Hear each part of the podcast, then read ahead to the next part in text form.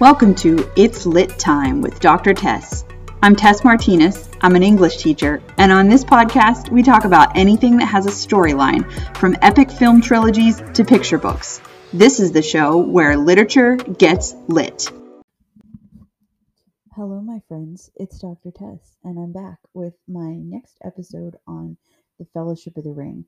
Um, I released an episode in October um, about um, my how how much progress I had made so far in reading the Fellowship of the Ring. Um, just to recap, I am intending, and I don't have a time goal on this. I know it would have been nice and neat and tidy if I had said like this is going to be my 2022 thing, or even if I had waited and said this is going to be my 2023 thing. But instead, I just decided to dive in and see how long it takes me um, to reread the um, J.R.R. Tolkien's works on Middle Earth. Um, definitely The Lord of the Rings and the Silmarillion. Um, I would like to get into some of the other works that um, were published after his death, like um, the Unfinished Tales and the Book of Lost Tales and things like that.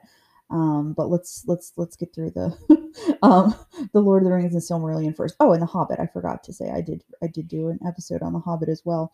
Uh, how could I forget? So I have finished reading The Fellowship of the Ring, and um, I wanted to just do a quick episode here with some of my thoughts and observations. Um, pick up on some of the things that I brought up in the first episode on the Fellowship of the Ring. Um, so, without further ado, let's let's talk. Um, so, one thing I talked a lot about in the first episode that I made was pacing. Um, I believe I was at the Prancing Pony in the first, um, at, at the time I had stopped and made the first episode. And I was about halfway through the book.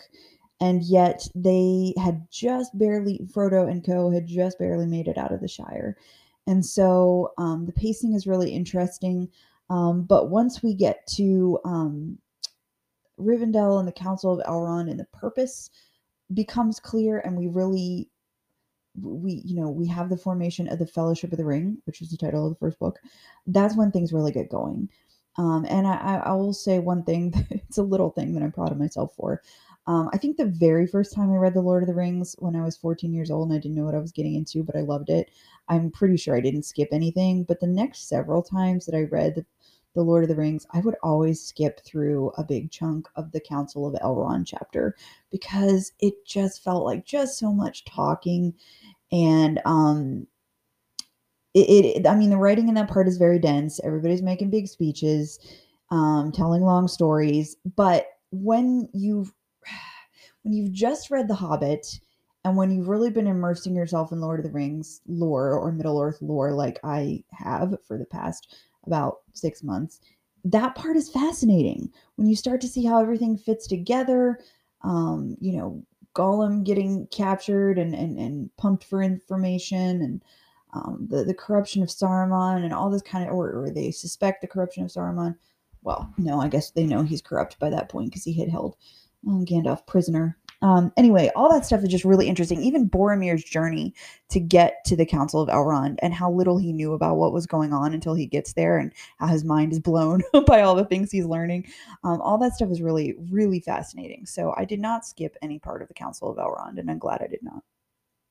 So my point there is that after that chapter, once they get on the road, um, man, they move at a brisk pace, and and a lot of important things happen um, memorable things. They go to a lot of memorable places, um, and and they happen at a, at a pretty fast clip. So um, yeah, I, I'm not. This is not a criticism of the pacing of the first part of the story.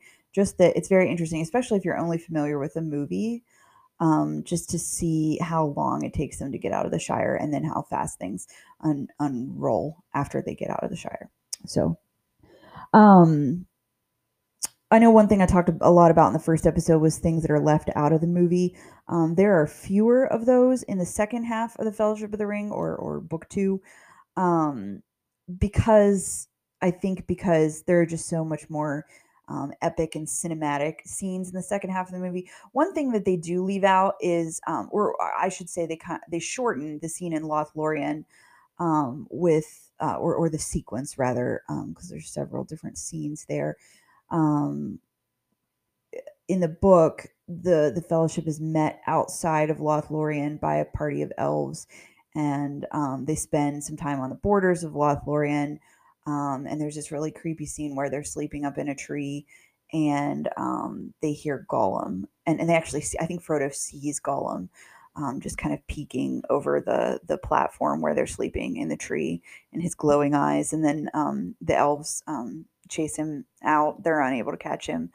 Um, so just little things like that um, that that just would have made the movie absolutely uh, uh, more of a mini series than a movie if they had let all of those things in. Um, just are interesting, and that's why my only point here is that uh, the movies are great, but if you've only ever read the movies um, and you love the story.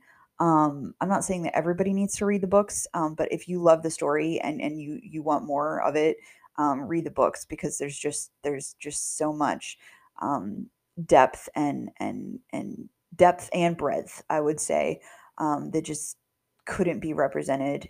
I mean the movies did the best i think that they could as films.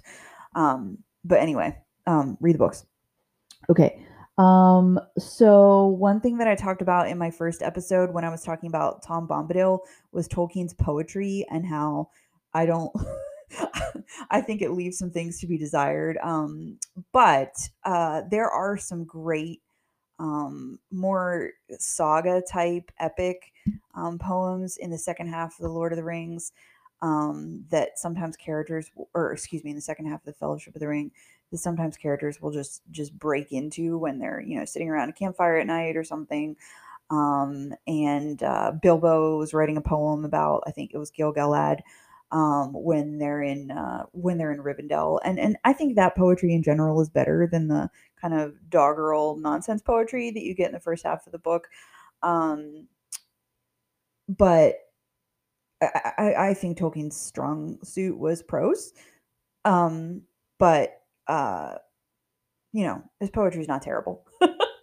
Listen to me like I know what I'm talking about, but no, I I, I don't think it's terrible, and um, uh if you um, have been watching, if you watched the Rings of Power, uh, or if you've you know read anything about the Second Age um, or the First Age, um, some of the characters that show up in the Rings of Power um, and in some of those earlier works are immortalized in poetry.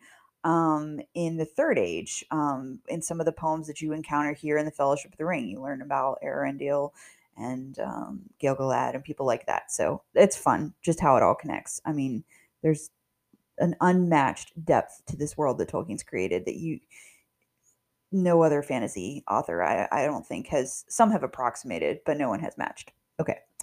Um, let's see. Uh, a couple other interesting trends that I'm noticing as I read the books.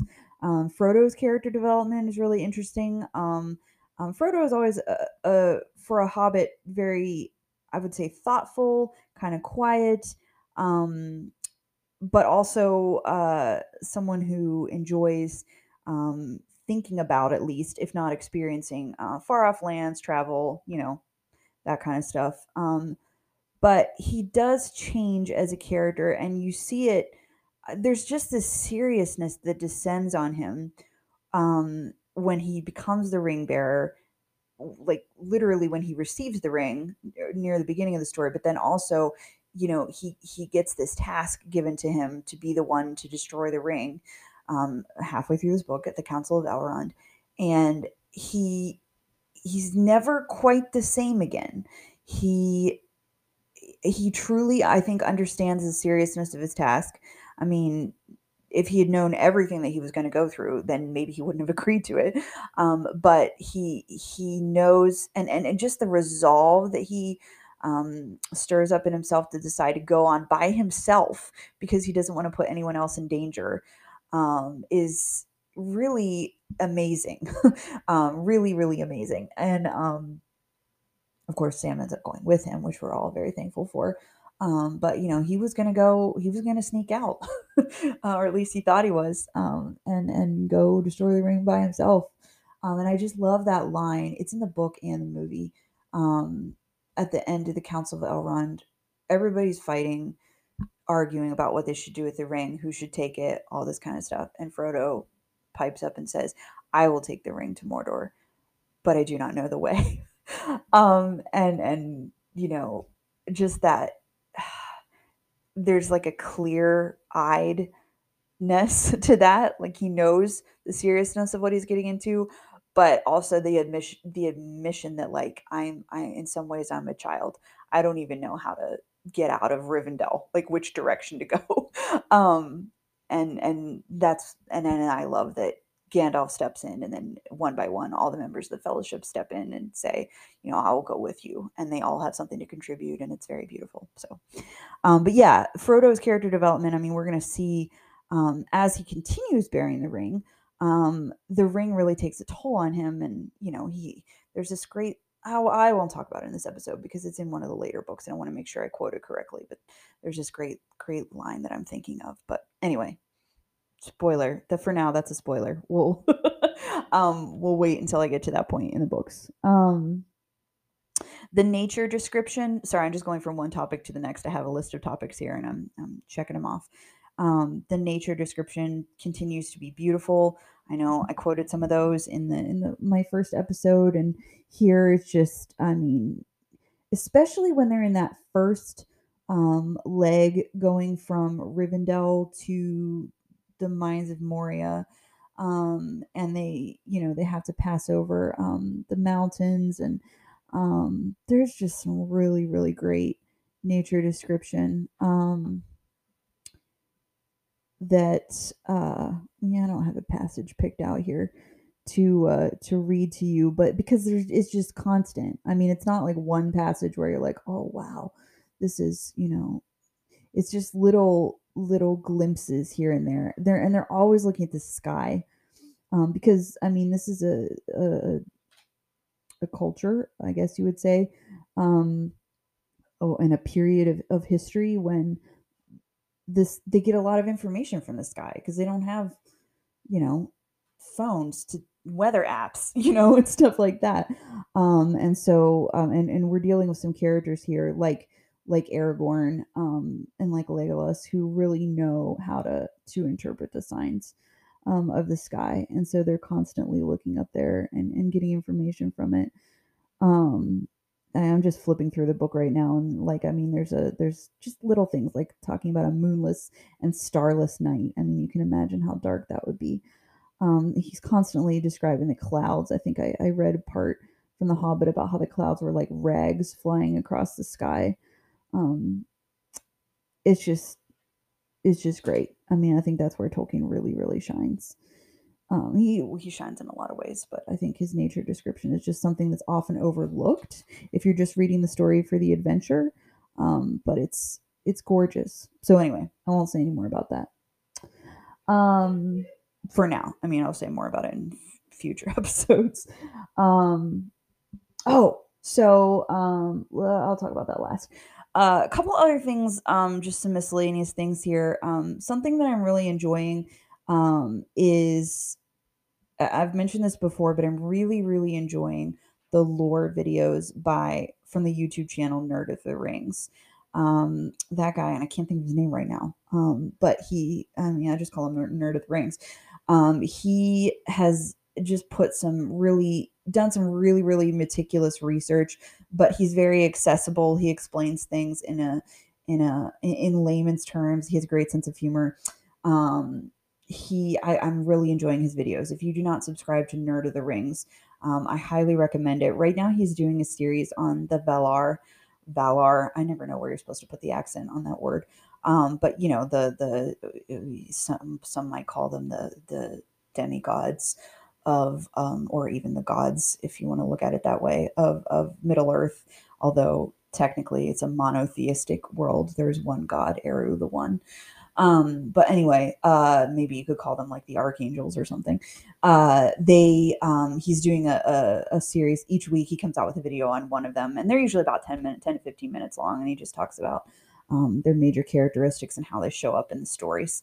Um so I'm really learning a lot from these. I brought this up because one thing he does a lot really well is in his videos, he'll show you maps of, of where things are talk, taking place um, that he's discussing. And um, I've always been a person who kind of skimmed over the maps. I mean, there's a lot of, there's a lot of maps in Tolkien's work.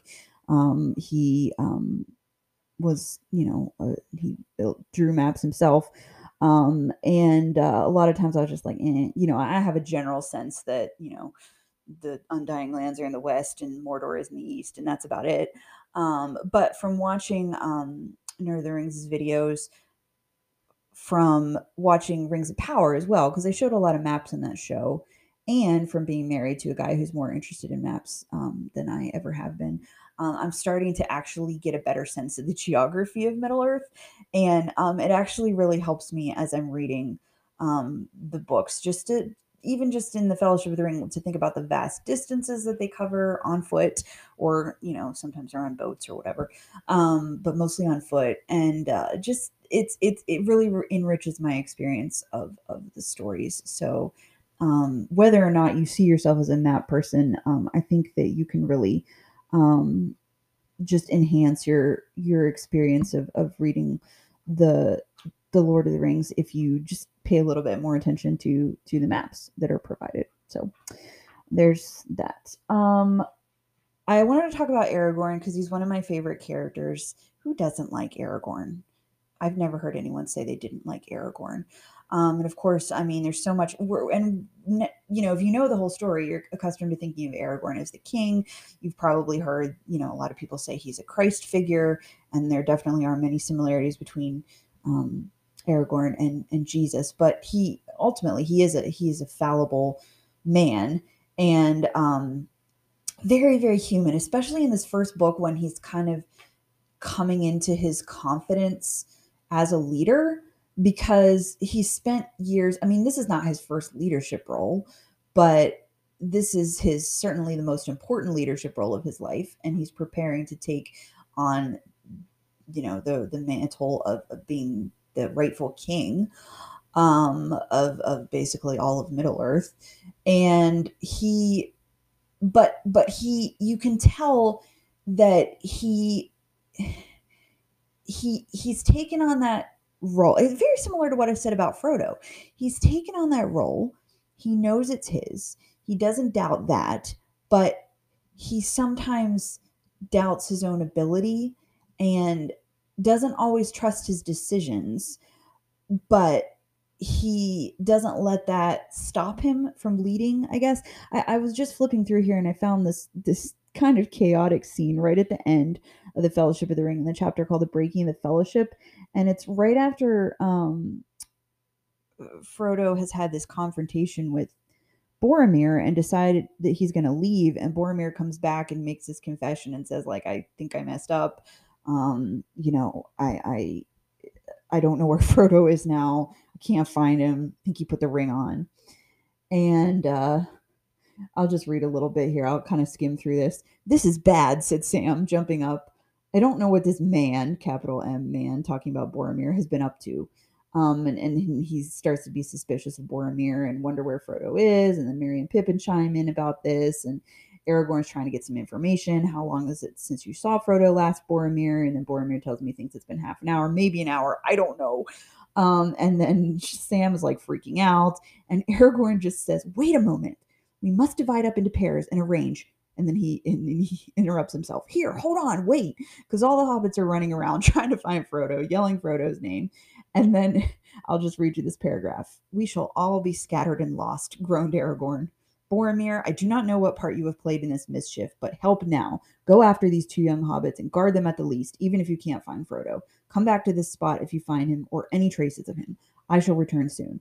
Aragorn sw- sprang swiftly away and went in pursuit of Sam.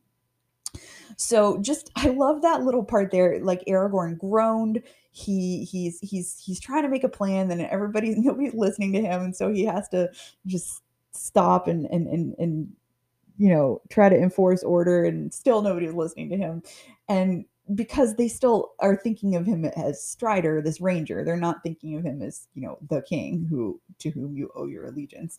Um, even though there there have been hints of that, um, like in the Council of Elrond. Um, and so I just love how human he is and how um, just there's this tension between him wanting to give up and be like, well, we messed up. This is the end of the fellowship. And the tension between that and then him also wanting to to continue and um, you know salvage what he can. And of course, we see that at the beginning of the Two Towers. Fellowship is broken into three, uh, four. It well, you got two dead members, and then you got Frodo and Sam going off by themselves, and then you got Merry and Pippin captured by orcs, and then you got um, Aragorn, Legolas, and Gimli who are trying to at least. I think I think Aragorn says something to the effect that like, well you know, Frodo, we can't do anything for him now, but I will not abandon Merry and Pippin to capture and death, something like that. Um, and so, uh, you know, all we can do basically is hope for Frodo and Sam, but we can actually do something for Merry and Pippin. Um, and so I, I just, I love, he's, I mean, Aragorn, he's brilliant. He's got this ability to, to, to change course, to change strategy in, in the middle of a, of, you know, a plan. And and if you think about this too, he never expected to be in charge because Gandalf was always the leader. And then he loses Gandalf very early on. Um, and and then so then I think before he was prepared to be, he has to step up. And um, he just I don't know. I think he's great. Um, he reminds me, and I, have made this comparison before, and maybe someone else has made this. Maybe I will. This is. I don't think this is original to me, but um, you know, in the the early seasons of of The Walking Dead, uh, Rick Grimes was very much a, an Aragorn figure because he wanted to do the right thing. He definitely inspired um, confidence, but also he wasn't. I mean, he made mistakes and he doubted himself, and yet he still tried to keep doing the right thing. Um, I think Rick is a lot more flawed than Aragorn, especially in his later seasons, but that's you know, I won't I won't say anything more about that right now because it's not about The Walking Dead. This is about the Fellowship of the Ring. Um, but uh, definite similarities there, just just a great character, and um, obviously played beautifully by Viggo Mortensen in um, the movies. So, last thing I want to talk about is uh, something that I mentioned in my last episode, um, which is that I got to meet the four Hobbit actors um, not not Bilbo, but um, uh, uh, the you know uh, I'll just say their names: uh, Elijah Wood, who played Frodo, um, Sean Astin, who played Samwise, um, Dominic Monaghan, who played Merry, and Billy Boyd, who played Pippin. They all they have reunited. In case you haven't heard this news yet, they are are on tour together. they actually came out with a T-shirt that says "Hobbits on Tour" and it shows a little tour bus. It's really cute. Um, and uh, they are going to different cons. Um, and uh, I was able to myself and my husband and my mother um, were able to see them at Steel City Con in Monroeville, Pennsylvania, um, just outside Pittsburgh. And um, we we shelled out some money to uh, to get a photo up with them. So we have a picture of ourselves with them, and just they're just delightful in the picture. And then the next day we went and uh, went to a panel discussion with the four of them, and wow, it's it's so it's hard to imagine it's been 20 years and it's also hard to imagine that they are not actually frodo sam merry and pippin because they just have this this dynamic that's so similar i mean obviously elijah wood is a lot um, happier and healthier and more well adjusted than Frodo became in the story. It's kind of like like they were early in the story. Um, when they were just setting out from the Shire and they were all kind of innocent. That's well, innocent's probably not the right word, but that that's the way they kind of act with each other. Just lighthearted. You can tell they've been friends. Um, for a long time and just their their their comedic time is, is, impeccable but they all like people were asking them serious questions and they were giving substantial answers. I mean there was a constant thread of humor running through it all but they also like knew the stories really well knew their characters inside and out um and just it's been 20 years but they don't seem like they've gotten tired of talking about this stuff and and living in that world um, and so it was just delightful to hear them. And uh, oh, the, what I was going to say was Elijah Wood. It does seem like an incredibly earnest and sincere person, and so he's a total like um, obvious butt of jokes. Like it's like like he he seems like he is just asking to be made fun of sometimes, but he's a good sport about it. So, um, and honestly, I think the smart, the most, not the smartest, they're all smart, but the, like the most articulate and thoughtful of them all is is Sean Astin. I mean, that guy is, I, I like him a lot. I admire him very much. In case you guys didn't know, I think I've talked about that on this this podcast before. Um, anyway, uh, um, so yeah, that was that was a real treat. That was a delight to meet them and just see that they're they are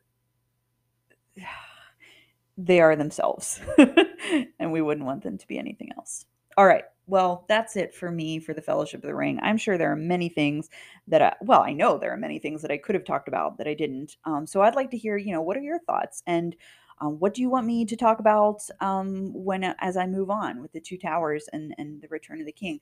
Um, I don't. I have plans to read those two at least um, in the new year. Uh, I will probably pick up my copy of the Two Towers shortly after January first um, and start reading that and. Uh, we'll see how that goes. So thank you for listening to me ramble. I really appreciate it. Um, I, I, I should say here at the end of the year, I do appreciate my listeners, and um, you know, if you have ideas, I'm, I'm going to be doing these these Tolkien um, episodes um, for the foreseeable future, but that doesn't mean I can't do episodes on other things. So if you have other um, story related, that's really broad, you guys, story related topics that you would like me to talk about, um, please, uh, please share them. Uh, let me know, and um, uh, let me know if you're reading um, the the Lord of the Rings uh, along with me. I'd love to talk with you about that. Okay. I hope you have a, a very Merry Christmas and a Happy New Year. And I will I will talk with you in the new year.